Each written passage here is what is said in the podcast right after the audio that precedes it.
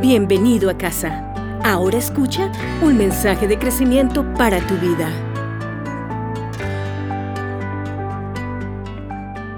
Quisiera que abriéramos rápidamente nuestras Biblias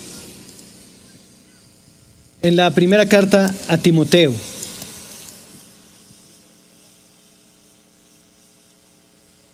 Primera carta a Timoteo, el capítulo 1, versículos 18 y 19, está precisamente la base de lo que yo quiero compartir con ustedes hoy para terminar esta espectacular serie, Esperanza, el ancla del alma.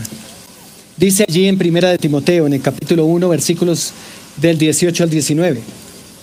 Esta comisión te confío, hijo Timoteo, conforme a las profecías que antes se hicieron en cuanto a ti, a fin de que por ellas pelees la buena batalla. Mira esto, a fin de que por ellas, por las profecías, a fin de que por ellas pelees la buena batalla, guardando la fe y una buena conciencia que algunos han rechazado y naufragaron en lo que toca a la fe. Cierra un instante tus ojos, vamos a orar, vamos a consagrar este tiempo.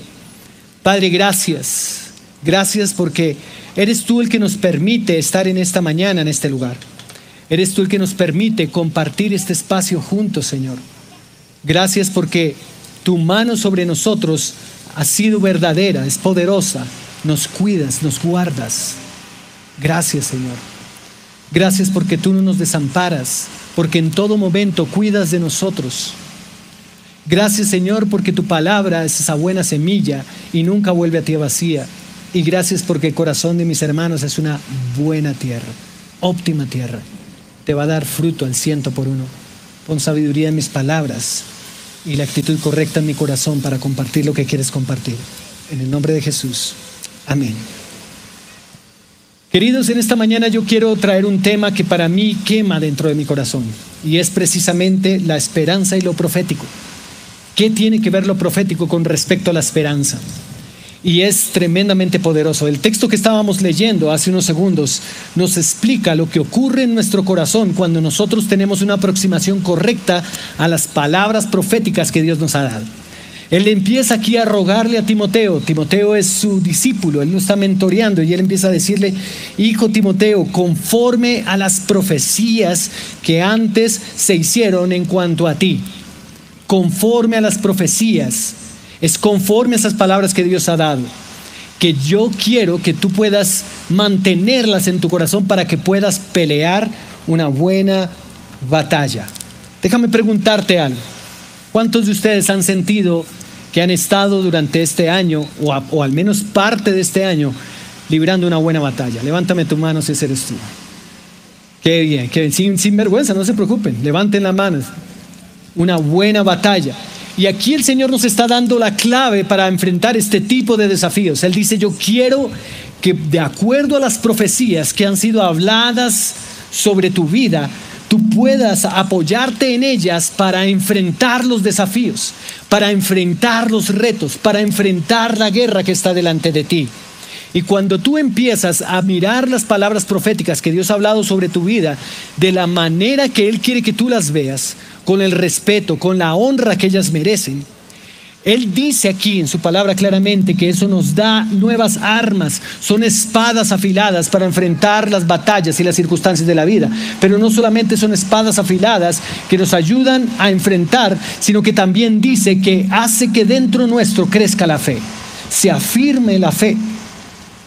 Así que yo quiero empezar diciéndote esto. ¿Qué fue lo último que Dios te dijo antes de entrar en este tiempo de prueba?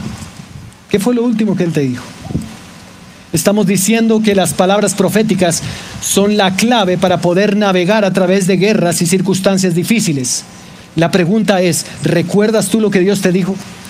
¿Recuerdas lo último que Él habló sobre ti? Porque allí está la clave.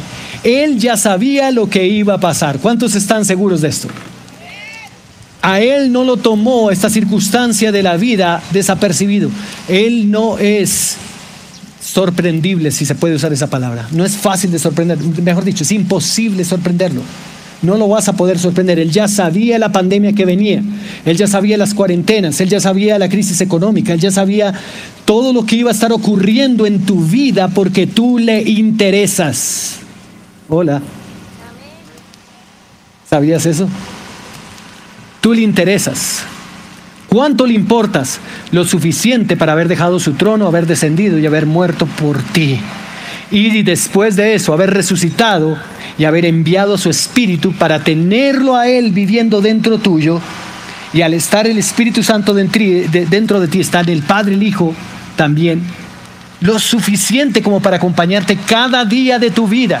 Y él dice, yo quiero que por las profecías tú las guardes con celo porque ellas van a ser las armas que tú vas a poder usar para confrontar la guerra que tienes por delante. Déjame preguntarte nuevamente, ¿qué fue lo último que papá te dijo? Porque cuando te lo dijo, te lo dijo con amor y pensando lo que ibas a tener que enfrentar. Yo no sé tú, pero yo quiero darle un aplauso a él por lo que él me habló antes de la pandemia. Gracias, mi amor. Hay un asunto con respecto a lo profético, y es que lo profético necesita tu sí. Cuando tú le dices sí a lo que Dios ha estado hablando, esto acelera todo. Es lo que activa precisamente lo que Dios habló. El que tú le digas sí. En Deuteronomio Allí en el capítulo 30, en el versículo 19, nos dice claramente Dios que Él pone delante nuestro la muerte y la vida, pero que la decisión es completamente nuestra. La decisión es solo nuestra. Mejor. La decisión es nuestra. Él pone delante nuestro la muerte y la vida, pero la decisión es tuya, la decisión es mía. Él no va a pasar por encima de nosotros. ¿Y sabes por qué no va a pasar por encima de nosotros? Porque Él nos creó por amor. Y el amor para ser amor necesita un ingrediente principal que no puede estar ausente y ese ingrediente es libertad. Porque si tú no tienes libertad, entonces no es amor. Eh, tienes por dentro un software, eres un robot, lo tienes que amar porque lo tienes que amar y punto. Pero el amor no es así. El amor para ser amor necesita libertad. Para tú saber si alguien verdaderamente te amas, esa persona necesita tener la libertad de no amarte. ¿Alguien aquí me está entendiendo esto? Si esa persona no tiene libertad de no amarte, entonces realmente no fue amor. Fue una obligación. El amor para ser realmente amor necesita libertad. Es por eso que Dios tuvo que poner el árbol de la muerte en medio, ahí al, al lado del árbol de la vida en el huerto. Porque Él tenía que darnos la opción a nosotros de decidir libremente si lo íbamos a amar a Él o no. El amor necesita libertad, pero la libertad, para ser libertad, necesita responsabilidad. Hola. Sin responsabilidad no es libertad, es libertinaje.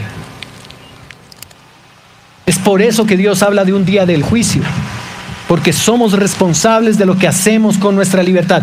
Pero es triste ver cómo en la mayoría de las iglesias nos enfocamos en el día del juicio, como con, miedo, con temor, miramos al día del juicio y, e ignoramos que sus misericordias son nuevas cada mañana. Él tiene días de misericordias incontables, mi hermano. Cada día hay una nueva misericordia de Dios esperando por ti. Es solo un día del juicio y tiene un propósito que nosotros entonces demos cuenta de lo que hicimos con nuestra libertad. No es un día de venganza. Algunos piensan que Dios ve las naciones como si fueran bultos de heno listos para el horno. Y cuando tú lees la Biblia, que espero que estás leyendo la misma que yo leo, tú te vas a dar cuenta que es todo lo contrario. Dice la palabra del Señor que es su paciencia y su misericordia, porque Él no quiere que nadie se condene que esa es la razón por la cual Él nos da infinitas oportunidades. En Primera de Corintios 13, en el versículo 13, el apóstol Edgardo hace ocho días leyó este versículo, hizo una apreciación muy importante acerca de lo que dice aquí. Dice, ahora permanecen la fe, la esperanza y el amor. Estos tres, pero el mayor de ellos es el amor. El amor es la base de la esperanza, mi hermano. El amor es la base de nuestra fe. El amor es la base de lo que estamos haciendo, es la razón por la cual existe este universo, es la razón por la cual Dios creó esta nave espacial llamada planeta Tierra, es la razón por la cual Él te creó ese traje espacial llamado cuerpo en el cual verdaderamente habitas, que es tu espíritu. Porque Él quiere tener un contacto contigo, Él quiere darte la oportunidad por amor de que tú te des cuenta las promesas que Dios tiene para ti. Es el amor entonces lo que me ayuda a tener esperanza en el corazón. Si tú has sentido que se te acaba el aire ante ciertas circunstancias, si igual que yo has tenido noches de no poder descansar por tener tu mente dando vueltas y pensando, esto es lo que tú y yo necesitamos escuchar hoy. Dios nos ama. Sí, Dios nos ama. Dios te ama.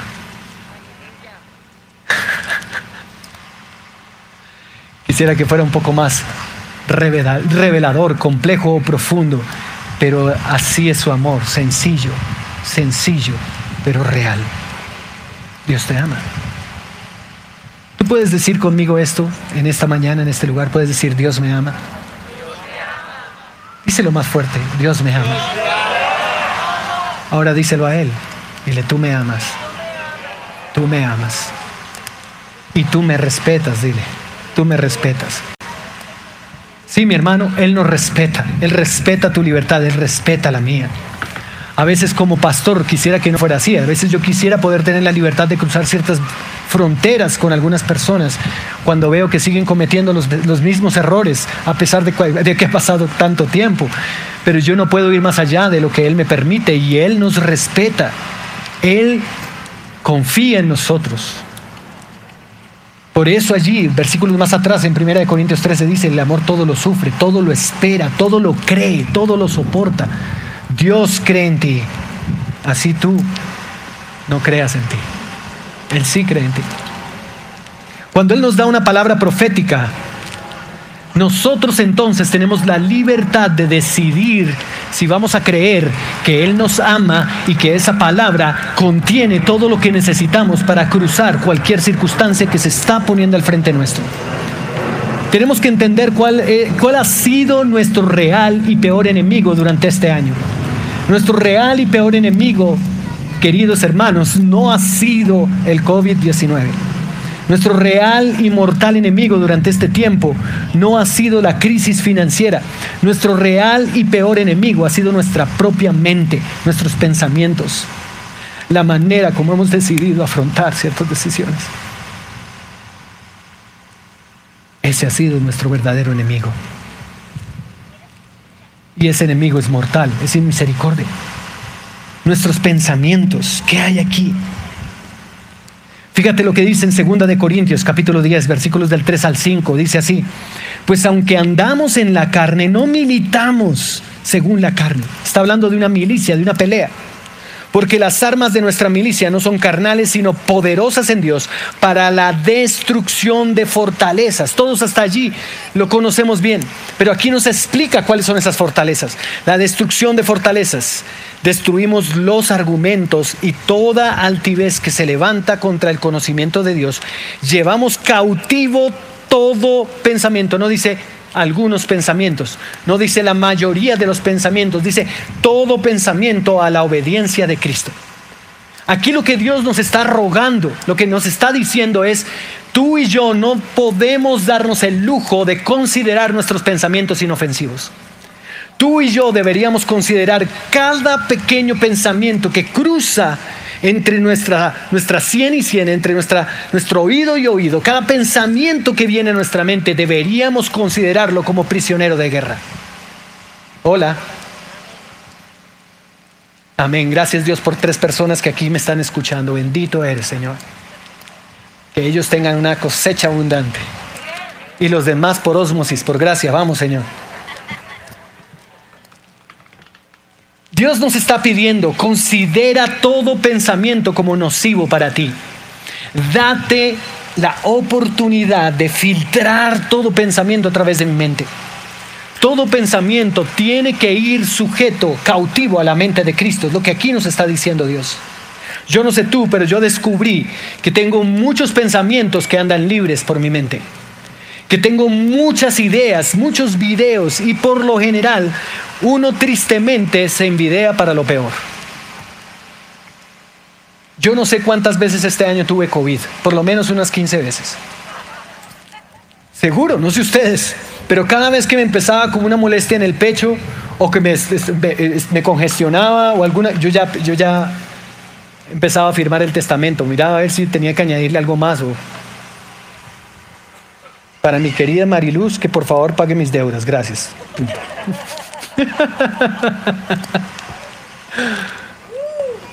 Como 15 veces todo pensamiento cautivo a la mente de Cristo. Y cada vez que tomaba sus pensamientos y los llevaba a la mente de Cristo, Él recordaba a mi corazón las palabras proféticas que Él había hablado sobre mi vida antes. Y cuando Él las recordaba, yo decía, entonces no puedo morir. No puedo morir. Fortalezas en nuestra mente. ¿Dónde están las palabras proféticas? ¿De qué manera las has estado administrando en este tiempo? Si ha existido un tiempo en nuestra generación para el cual las promesas es necesario sacarlas y quitar el polvo y ponerlas en la estantería principal, es, es precisamente este año. El 2020 es un año para confiar en las palabras proféticas que Dios te ha dado. Este ha sido un año para recordarlas, para repetirlas, para orarlas, para reclamarlas. Sí, señores. Porque hay fortalezas que se quieren levantar contra lo que Dios nos ha dicho como congregación y lo que Dios te ha dicho como persona. Fíjate esta belleza. Este versículo que te voy a leer a continuación es uno de esos versículos que a mí me gusta besar. Yo aprendí a besar la Biblia de mi madre. Habían versículos que yo veía cuando yo era chiquito en la Biblia de mi mamá con colorete, donde ella les estampaba su beso encima y con fecha y todo. Y yo aprendí a besar la Biblia de mi madre. Y hasta el día de hoy hay versículos a los que yo beso y los que yo sé que a él le gusta que yo se los lea porque a él le gusta escucharlos de mi voz. Hola. Se esperó milenios para que yo estuviera en este planeta, para escucharlos de mi voz. Y este es uno de esos. Nahum capítulo 1 versículo 7. Dice el Señor así. Fíjate bien. Nahum 1.7. Recuérdalo. Bueno es el Señor.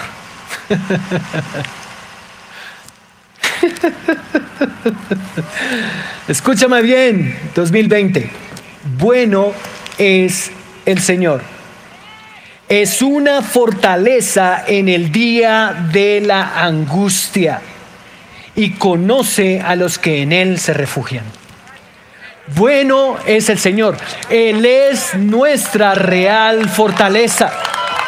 Él es nuestra fortaleza y Él conoce a los que nos refugiamos en Él y en sus palabras. Él nos conoce. Él nos conoce. Bueno es el Señor. Pero mira cómo comienza. No comienza tan solo diciendo, Él es una fortaleza. Él comienza diciendo, bueno es el Señor. Tú no puedes dudar de su bondad. Y la manera como no dudas de su bondad es cuando tú recuerdas que Él es amor, que Él te ama. Y que Él no solamente puede salvarte, sino que Él quiere salvarte. Porque ese es el problema con algunos de nosotros. Algunos de nosotros en el, dentro de la iglesia no dudamos que Dios pueda hacer un milagro. No lo dudamos. Nuestra duda es, ¿lo hará para mí? ¿Quiere hacerlo conmigo? Hola, ¿Puedo, ¿Puedo desnudar mi corazón con ustedes esta mañana? ¿Puedo confesar este tipo de pecado con ustedes si no me bajan? ¿Están seguros? Lo harás para mí, Señor. Yo, yo sé que tú sanas a la gente por la que oramos a veces en sobredosis o en la iglesia. He visto milagros increíbles, he visto tumores disolverse delante de mis ojos, he visto personas con hernias siendo restauradas, he visto columnas vertebrales alineándose delante mío y escuchar su traquido mientras se vuelven a su lugar, pero en la soledad, en medio de una cuarentena, ante circunstancias difíciles, yo mismo empezaba a decir, lo harás por mí. Bueno eres, Señor. Bueno eres, Señor. Tú eres mi fortaleza. Tú decides en qué fortaleza estás. Si en los pensamientos que no estás llevando cautivos a la mente de Cristo o en este pensamiento. Bueno eres, Señor, y este pensamiento es mi fortaleza. Tú me conoces porque en ti he confiado.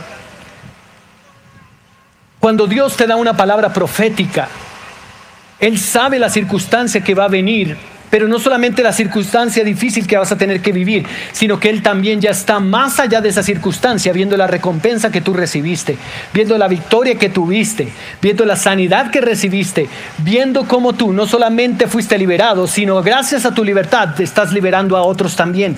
Dios ya la ve y como Él está allí, desde ese momento Él te da una palabra profética y Él te dice qué es lo que va a venir sobre tu vida, porque Él ya pasó por el valle, mi hermano, Él ya estuvo en el valle contigo, Él está ahora en la cima de la montaña. Así que cuando Él te da una palabra profética, Él te está hablando desde tu futuro, Él no te está hablando de las circunstancias que tú estás viviendo en el momento en que Él te da la palabra profética.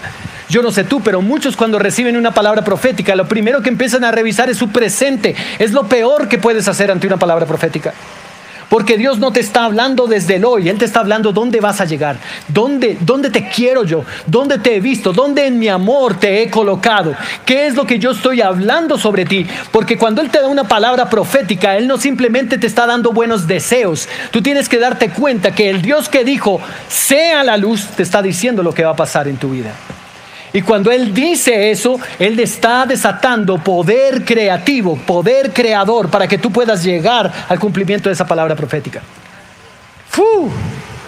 Me estoy predicando para mí esta mañana. Estoy aquí feliz con lo que me estoy diciendo. Tato, Dios, eso es lo que vio sobre tu vida, es lo que habló, para allá vas. Yo, yo no puedo olvidar lo que Dios ve en mi futuro por causa de las circunstancias de mi presente. Yo no debería permitir que mis circunstancias desafiaran mis palabras proféticas. Todo lo contrario, yo debería tomar mis palabras proféticas para desafiar las circunstancias. Hola. Tú tienes que tomar una decisión hoy. Alguien aquí, en este lugar, en esta hermosa mañana, en esta pradera, debe estar tomando una decisión de cómo va a empezar a ver sus circunstancias de ahora en adelante. De si va a permitir que sus circunstancias modifiquen su identidad o si va a hacer entonces que su identidad modifique las circunstancias. Hola. Hola. Yo me voy a quitar los iniers. Yo, yo no los estoy escuchando, yo creo que es porque tengo esto puesto. Ah, si era eso, si era eso, yo pensé. Yo no voy a permitir que la circunstancia que estoy viviendo en ese momento, por dura que sea, sea la que dictamine cuál es mi identidad. Yo tengo que tomar la decisión, soy su hijo, soy amado, soy deseado por Él, soy cuidado, Él es bueno, Él es mi fortaleza y esa es la realidad que está sobre mi vida, no esta circunstancia. ¿Sabes quién lo entendió perfectamente bien? David. David, todo el ejército de Israel, hombres que lo sobrepasaban, él no les llegaba ni al hombro. Y todos ellos tenían sus rodillas unas contra otras. Se escuchaba un ruido ensordecedor del miedo en, el campamento de Israel. Pero llega este muchacho, un, un muchacho flaco, adolescente, y ve lo que está pasando con Goliat, un gigante, un hombre de casi cuatro metros de altura. Y este hombre ve lo que está ocurriendo y él sale a confrontarlo. Una circunstancia tremendamente atemorizadora. Yo no sé cuántos de ustedes han estado en una pelea cuerpo a cuerpo. Infelizmente por decisiones terribles de mi vida, cuando estuve en el bachillerato, yo, yo estuve en conflicto cuerpo a cuerpo. Y yo sé lo que se siente antes de ir a darse en la jeta con alguien. Me levantaron muchas veces, no se preocupen, yo no soy Van no se preocupen. Me dieron en la jeta varias veces. Yo sé lo que se siente ir a enfrentar a una persona. No me imagino a David viendo que ese hombre era de cuatro metros de alto. Pero este hombre conocía el poder de una palabra profética y él sale delante de Goliat pensando, está de malas este alto. Está de malas este grandulón, porque precisamente en estos días el profeta fue a mi casa y me dio una palabra profética y me ungió delante de mis hermanos y de mis padres y me dijo que sería rey de Israel y todavía no se ha cumplido. Y como uno de los dos tiene que morir y yo tengo una promesa de Dios en mis manos y no se ha cumplido, el de malas es el alto, el de malas es el grandulón, el de malas es Goliat, es el incircunciso, es el que no tiene pacto, es el que no tiene promesa, porque a mí me dieron una promesa y no se ha cumplido. Y no cualquiera me dio una promesa.